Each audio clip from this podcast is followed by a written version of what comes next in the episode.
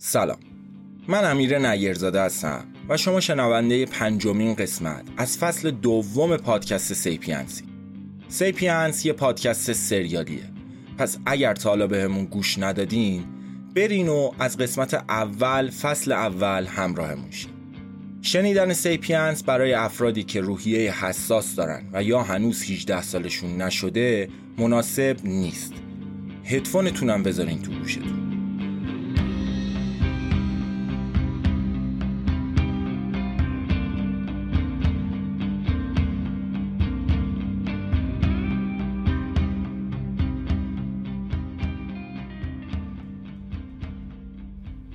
آنچه گذشت. آنچه گذشت.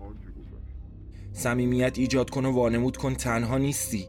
سر پیرمرده رو آروم گذاشتم رو شونم آقا سری جمع کن بری وقت نداری. اینجا نیست. بعد از چهار ساعتی سردرگمی رسیدم بندر عباس. بلیت اتوبوس برای تهران خریدم. روانپریش یعنی چی؟ یعنی کسی که روانش اصلا تعطیل تعطیله. یعنی اصلا تو باغ نیست. چطور مگه؟ گرم خوندن دستورالعمل قرصا بودم که دیدم مرد مات و مبهوت داره به هم نگاه می‌کنه. آقا به خدا راحت راحت باش. به خدا من به کسی چیزی نمیگم. دمدمای صبح خیس عرق از خواب پریدم. با دیدن من فرار کرد. چه غلطی باید کنم؟ این منو فروخته؟ به هیچ چی فکر نکردم. با تمام زورم فشار دادم. بعد از چند ثانیه یه قطره اشک از صورتش افتاد و دیگه نفس نکشید. لب جاده رو گرفتم و پیاده راه رفتم. برای همه ماشینا دست تکون می‌دادم تا شاید یکی سوارم کنه. آخرین نگاهش هنوز داشت منو نگاه می‌کرد. داش رسیدیم شیراز. شما باز همینجا پیاده شید. وقتی مطمئن شدم کسی نمیبینتم بدن بیجونم و کشیدم عقب وانت. خود یکی هستی. خبرنگار چیزی هستی؟ شانس آوردی ابوالفضل من پیدات کرد وگرنه حساب کارت با کرام الکاتب باید خیلی زود از اینجا بری گارداش. همون وانته هم تو رو تا شهر می‌بره. راه افتادم سمت آدرس اول. رسیدم سر کوچه. دم در خونه چند تا تاج گل بزرگ بود. از دم درش صدای قرآن می اومد نگام افتاد به داربستی که وسط کوچه زده بودن. اه رو داربست یه بنر بزرگ بود که عکس من روش بود. نوشته بود جوان ناکام مهدیار.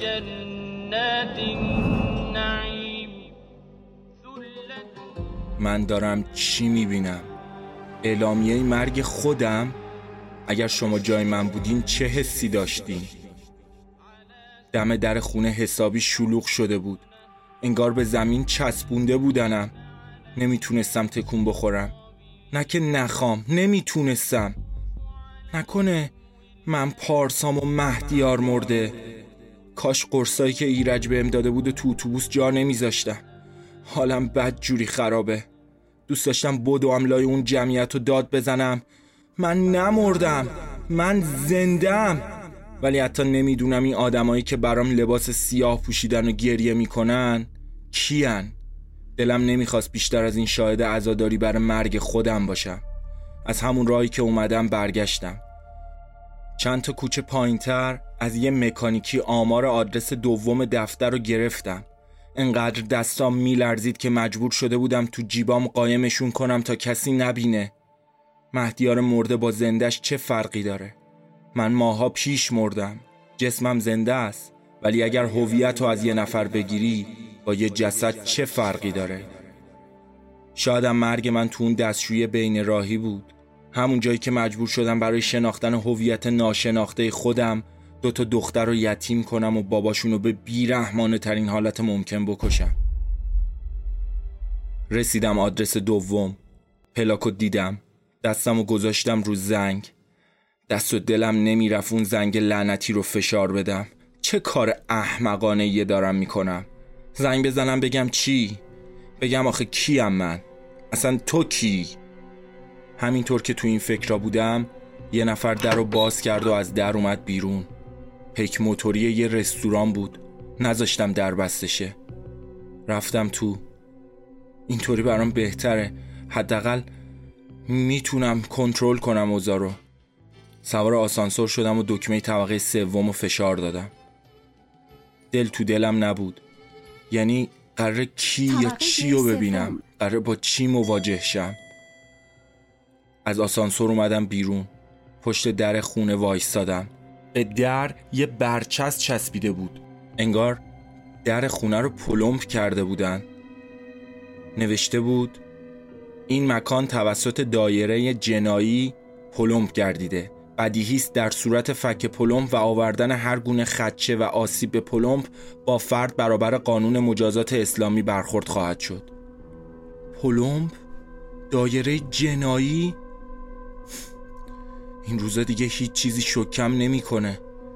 وقتی تو آدرس اول شاهد مرگ خودم بودم پلم شدن یه آدرس دیگه برام چندان مهم نیست. دوباره سوار آسانسور شدم و از خونه اومدم بیرون. شروع کردم به متر کردن بی هدف خیابونا. یا آبر پیاده رو دیدم و رفتم سمتش. ازش خواهش کردم گوشیشو بده تا چند تا زنگ با گوشیش بزنم. گوشیشو داد. شماره اول دفتر رو وارد کردم. دستگاه مشترک مورد نظر خاموش خاموش بود. شماره دوم مستقیم قطع شد. شماره سومم کسی بر نداشت. گوشی رو به صاحبش برگردوندم و تشکر کردم. تنها امیدی که برام باقی مونده آدرس سومه. همینطوری به راه رفتن ادامه دادم و از پل هوایی رد شدم.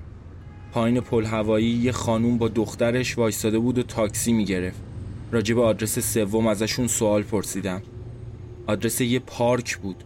پارک آقا بزرگی. آخه آدرس پارک؟ چرا باید آدرس یه پارک رو برای خودم بذارم؟ انگار زمان برام کش می اومد چرا امروز تموم نمیشه؟ چرا هرچی بیشتر به سمت شناختن خودم میدوام ازش دورتر میشم؟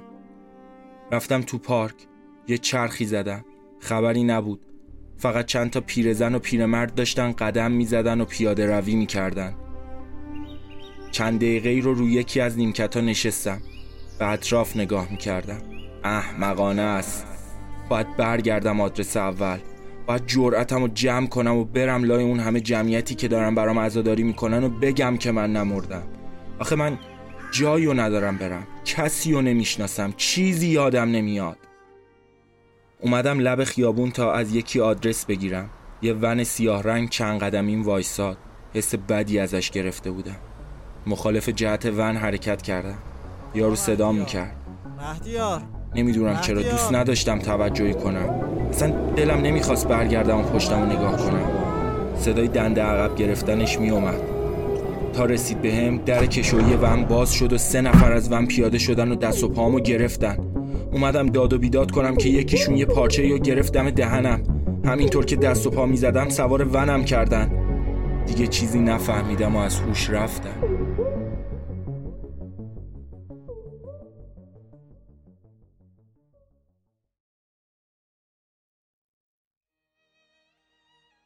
روی کاناپه به هوش اومدم. بوی خوبی به مشامم می‌رسید. بوی غذا بوی یه عالمه غذا. صدای موسیقی دلنشینی فضا رو پر کرده بود. نشستم لب کاناپه. انگار توی قصری چیزی بودم. به دیوار نقاشی های قاب شده بزرگ زده شده بود. انگار یه کاخ سلطنتی بود. غرق تماشا کردن فضای اونجا بودم که یه نفر صدام کرد. مهدیار سلام دوست من. خیلی خوش برگشتی. قیافش خیلی آشنا بود. دوست من همه دوستاتو بیوش می‌کنی میاری خونت؟ نه شرایط یکم پیچیده است. وقت نبود برات توضیح بدم. کلی منتظر این لحظه بودم. بیا بشین. حرف برای گفت و کار برای انجام دادن زیاده. چرا باید اعتماد کنم بهت؟ اصلا تو کی هستی؟ من ادریسم. نگران نباش. می‌دونم چی سرت اومده. این اسم یکی از اسمای دفتره. دوباره لرزش دستام شروع شده بود. خواستم قایمشون کنم که گفت این باید به خاطر نخوردن داروا باشه. رفت در کشوی میز وسط سالن رو باز کرد و چند بسته قرص ازش در آورد. بیا بخور بهتر میشی. جا خوردم. عین همون قرصایی بود که ایرج بهم داده بود. ازش ترسیدم. چند قدم رفتم عقب. اسمش تو دفتر بود. ولی از کجا می‌دونه چه بلایی سرم اومده و چه قرصی باید بهم نه بده؟ ترس. گفتم که حرف زیاده. چرا اینقدر دیر رسیدی تو؟ سه روز منتظرم. از وقتی را افتادی خبر داشتم ولی چرا اینقدر دیر رسیدی؟ اصلا چی دارم میگم؟ من برو برو وقتمون کمه. تا تو دست و صورتتو میشوری و میز و آماده می‌کنن مهمونامون هم از طبقه بالا بهمون ملحق میشن. با دست به راهرو ته سالن اشاره کرد و گفت دستشویی در آخر تای سالونه خیلی گیجم. انگار توی یه حباب شناورم که هیچ کنترلی روی حرکتش ندارم. هر جوری بخواد هر جا بخواد منو می‌بره و هر لحظه ممکنه بترکه. تو آینه دستشویی به خودم زل زدم. زیر چشام حسابی گود رفته بود و سیاه شده بود. دستامو بردم زیر آب شیر. با دیدن دستام از خودم ترسیدم. با همین دستا یه آدم بیگناه و کشتم. خودم رو جمع و جور کردم و چند تا مشت آب سرد به صورتم زدم. برگشتم تو سالن. چی؟ ایرج؟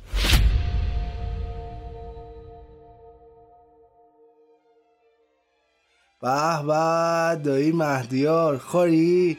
چه خبر؟ کجای پسر؟ برو برو هنیش اینجا می‌خوایم تره به تنظیمات کارخونه برات گردیم کجا بودی تا حالا؟ من تره سه روز پیش رایی کردم. از کنارک. رفته بودی الللی تللی قرصاتو نخوردی باز شف بایی. ایرج پشت میز نشسته بود. چشام گرد شده بود. تو اینجا چی کار می‌کنی؟ دایی ادریس دعوتم کرده دیگه. نمی‌بینی مگه اینجوری راست راست وایسادی داری ما رو بازجویی می‌کنی.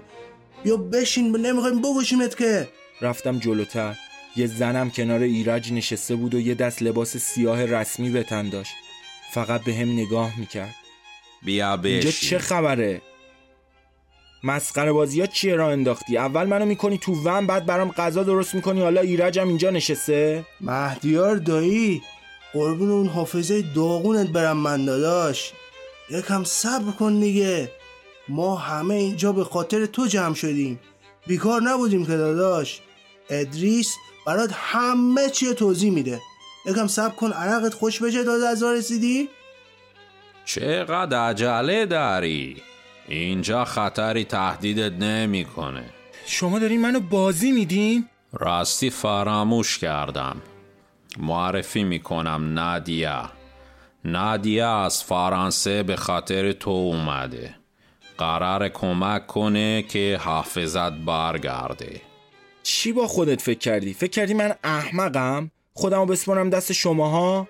نه آقا جون من تا نفهمم اینجا چه خبره از این خبرها نیست آه شفتوی چفته چلو نگاه کنا ادریس دایی من نوکرتم تو رو جون جدت بهش بگو خلاصمون کن مگه نمی‌دونی این چقدر کنه است ول کنه ماجرا نیست اعصاب مصاب برای من نذاشه. یه جوری میگی اینجا چه خبره؟ انگار الان براش توضیح بدی می‌فهمه. رفیق تو اسم خودت هم یادت نمیومد. ایرج بهت گفت. الان می‌خوای بدونی اینجا چه خبره؟ مگه این همه را نیومدی بفهمی کی هستی؟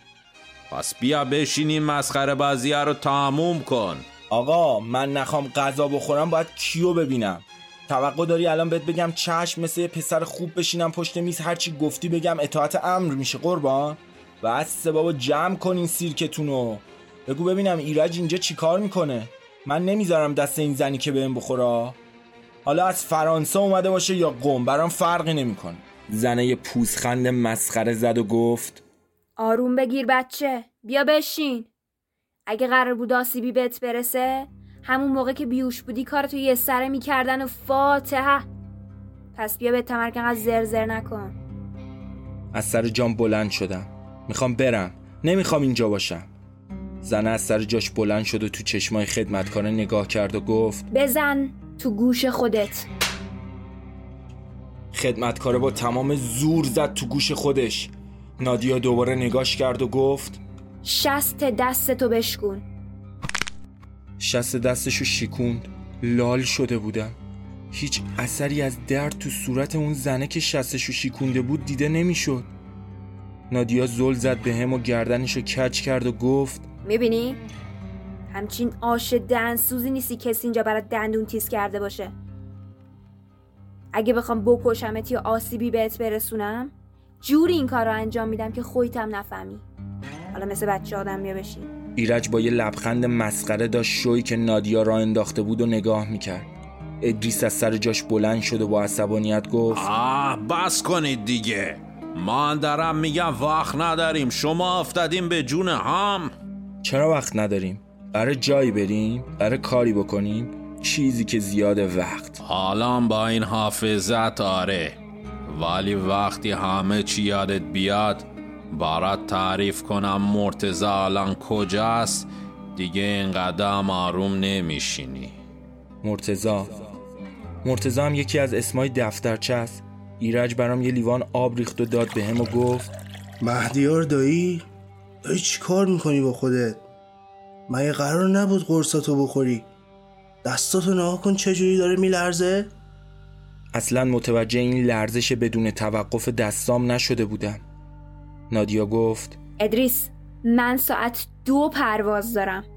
یا الان یا هیچ وقت. اینو گفت و رفت تو یکی از اتاقای راهرو ادریس اومد حرف بزنه که ایرج پرید وسط حرفش. مهدیار دایی من دوم بکته ترسیدی. اما نترس داشت ما اینجا کاری با تو نداریم اومدیم کمکت کنیم. نادیا رو دیدی؟ این اومده اینجا که حافظه تره برگردونه. کارش کاملا علمیه. من تضمینش می‌کنم. جادوگری تردستی که قرار نیست بکنیم که خرگوش قرار نیست از تو کلا در بیاره که.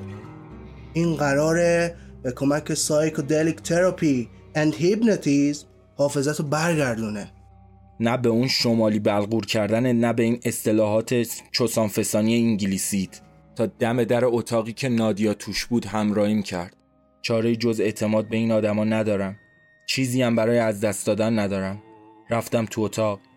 روی میز وسط اتاق نادیا کلی گیاه و مرتب چیده بود و داشت توی یه چیزی شبیه هاون میکوبیدشون.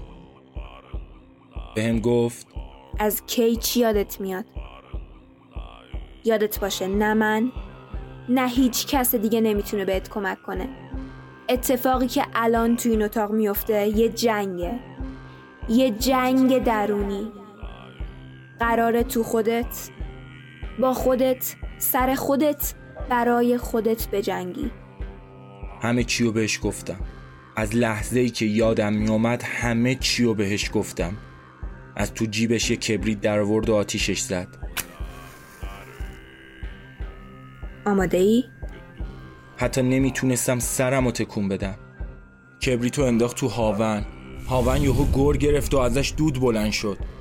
به خودت مسلط و آروم باش. اون هاون رو گرفت زیر دماغم و گفت نفس بکش.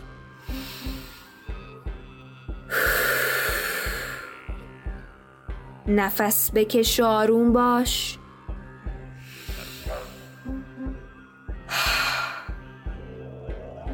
لای ترس هات نفس بکش. بدترین ترس هاتو بغل کن و با آغوش بکش. انقدر بجنگ تا به صلح برسی. بعد شمارش من برمیگردی به شب زیافت و قدم قدم روزها رو طی می‌کنی تا به امروز و اینجا برسی. انگشت سبابش رو گذاشت وسط پیشونیم و شروع کرد به فشار دادن. پنج. چهار. سه. دو.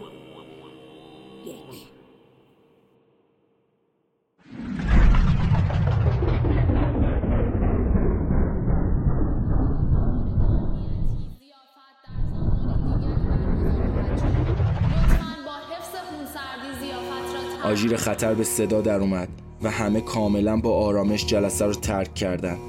اومدم برم سمت موری و میسم و حشمت که پرده ها رو کشیدن. دویدم سمت پرده ها با بدبختی بخشی از پرده ها رو کنار زدم و دیدم یه نفر با اسلحه و با همون ماسکای سیاه رنگ داره از در کنار سن میبرتشون بیرون. از سالن اومدم بیرون. می‌خواستم یه راهی پیدا کنم که برسم اون ور سن اوزاداش به هم ریخته می‌شد. تیراندازی بالا گرفته بود.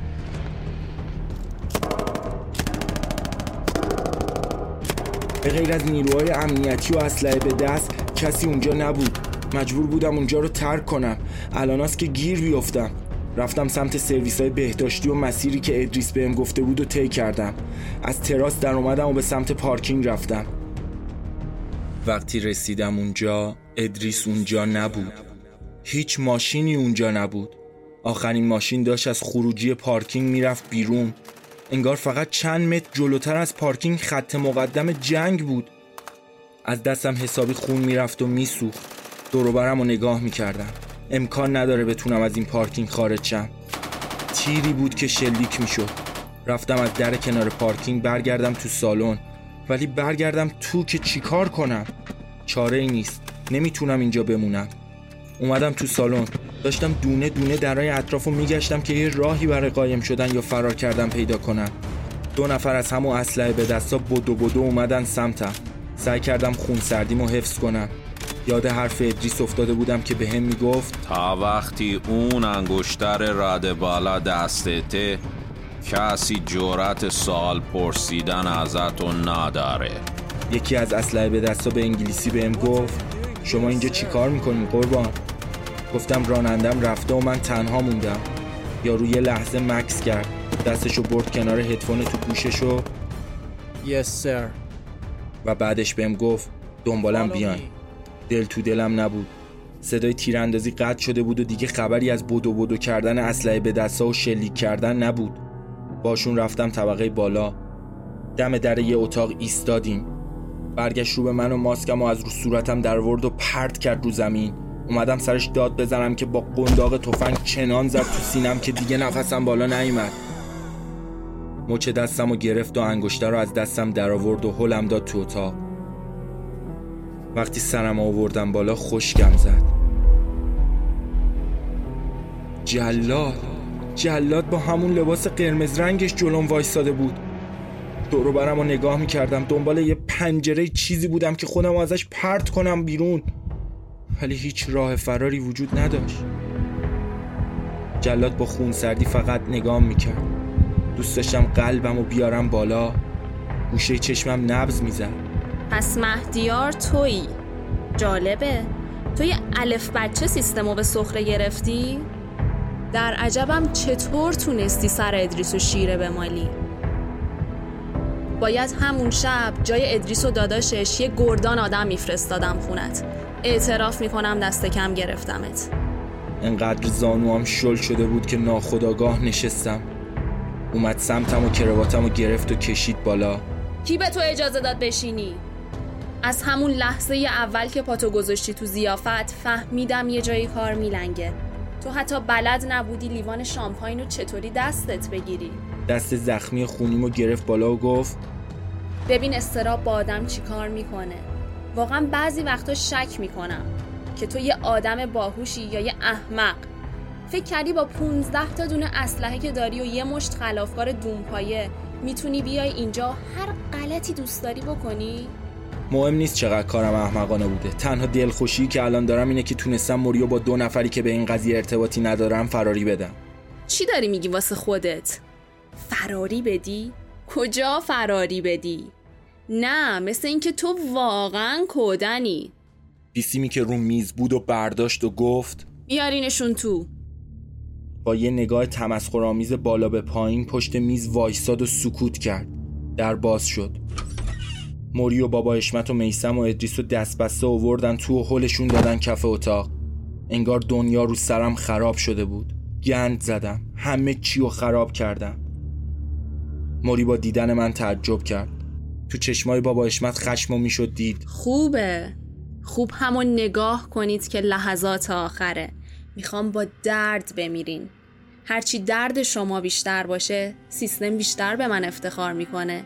شاید ندونین ولی سیپ اعظم سی سال این تشکیلات رو جوری اداره کرد که تمام کسایی که دوست داشتن قدرت رو ازش بگیرن هیچ بهونه ای نداشتن. ولی شما با گم و گور کردن صندوق بهونه رو دادین دستشون. سیپ اعظم مجبور به کنار گیری شد. حالا الان من موندم و شما چند تا به درد نخور.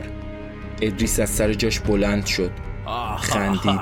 از همون خنده هایی که وقتی می‌دیدی دوست داشتی استخونای صورتشو خورد کنی؟ داری تو میری آروم باش. سب کن. صندوق مهارم عزیزت کجا الان نکنه فکر کردی صندوق همونیه که گذاشتی وسط سالن تا چشم همه رو باش در بیاری و به همه نشون بدی که صندوق پیدا شده؟ جلاد ابروهاشو کشید تو هم و گفت نکنه می‌خوای بگی صندوق باز کردی. امکان نداره. قفلی که روی صندوق بسته شده رو هیچ کس نتونسته تا حالا باز کنه. بیشتر از صد ساله که اون قفل به دست هیچ کس باز نشده جز سیب بلوفه ادریس بازم زد زیر خنده. من جای تو باشم اینقدر مطمئن حرف نمی‌زنم. جلاد با عجله از اتاق خارج شد. بابا اشمت نفس نفس می‌زد. انگار نفسش درست بالا نمی آمد موری رنگ گچ دیوار شده بود میسم براش مهم نبود که اینجا کجاست و چه اتفاقی داره میافته انگار نه انگار داریم تهدید به مرگ میشیم بعد از چند دقیقه زن برگشت تو اتاق و با عصبانیت یقه ادریس دست و پا بسته رو گرفت و گفت صندوق کجاست؟ با تو هم دارم بهت میگم صندوق کجاست؟ اگه نگم چی؟ میکشینم؟ شکنجم میدین؟ مگه شما تو سیستم یادم ندادید از جونم در برابر تهدیدا نترسم ها؟ پس نمیترسم. هر کاری دوست دارین با هم بکنید. من حرف زن نیستم. جلاد حسابی به هم ریخته بود. یقه ادریس رو ول کرد و اومد جلوی ادریس وایساد. گردنش رو کچ کرد و چشماشو تنگ. به ادریس خیره موند. بگو ببینم. با این کارات می‌خوای از کی محافظت کنی؟ به میسم اشاره کرد و گفت از اینا؟ رفت نزدیک اون اسلحه به دستی که کنار در وایستاده بود و کلتشو از کمرش برداشت. تنها پیشنهادی که دارم جونت در ازای صندوق.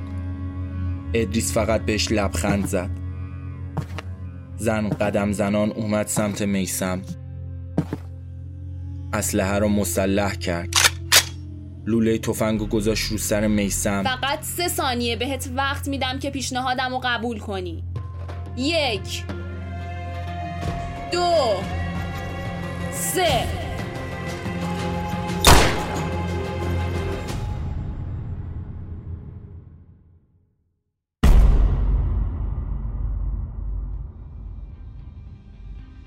ممنون که شنونده پنجمین قسمت. از پادکست داستانی سریالی سیپینس بودیم این قسمت در تاریخ 19 خرداد ماه 1401 از تمام پلتفرم های پادگیر منتشر شد. برای حمایت مالی از سیپنس می‌تونین به لینکی که داخل توضیحاته مراجعه کنید ما رو به دوستانتون معرفی کنین و ما رو در شبکه های مجازی دنبال کنید تا قسمت بعدی بدرود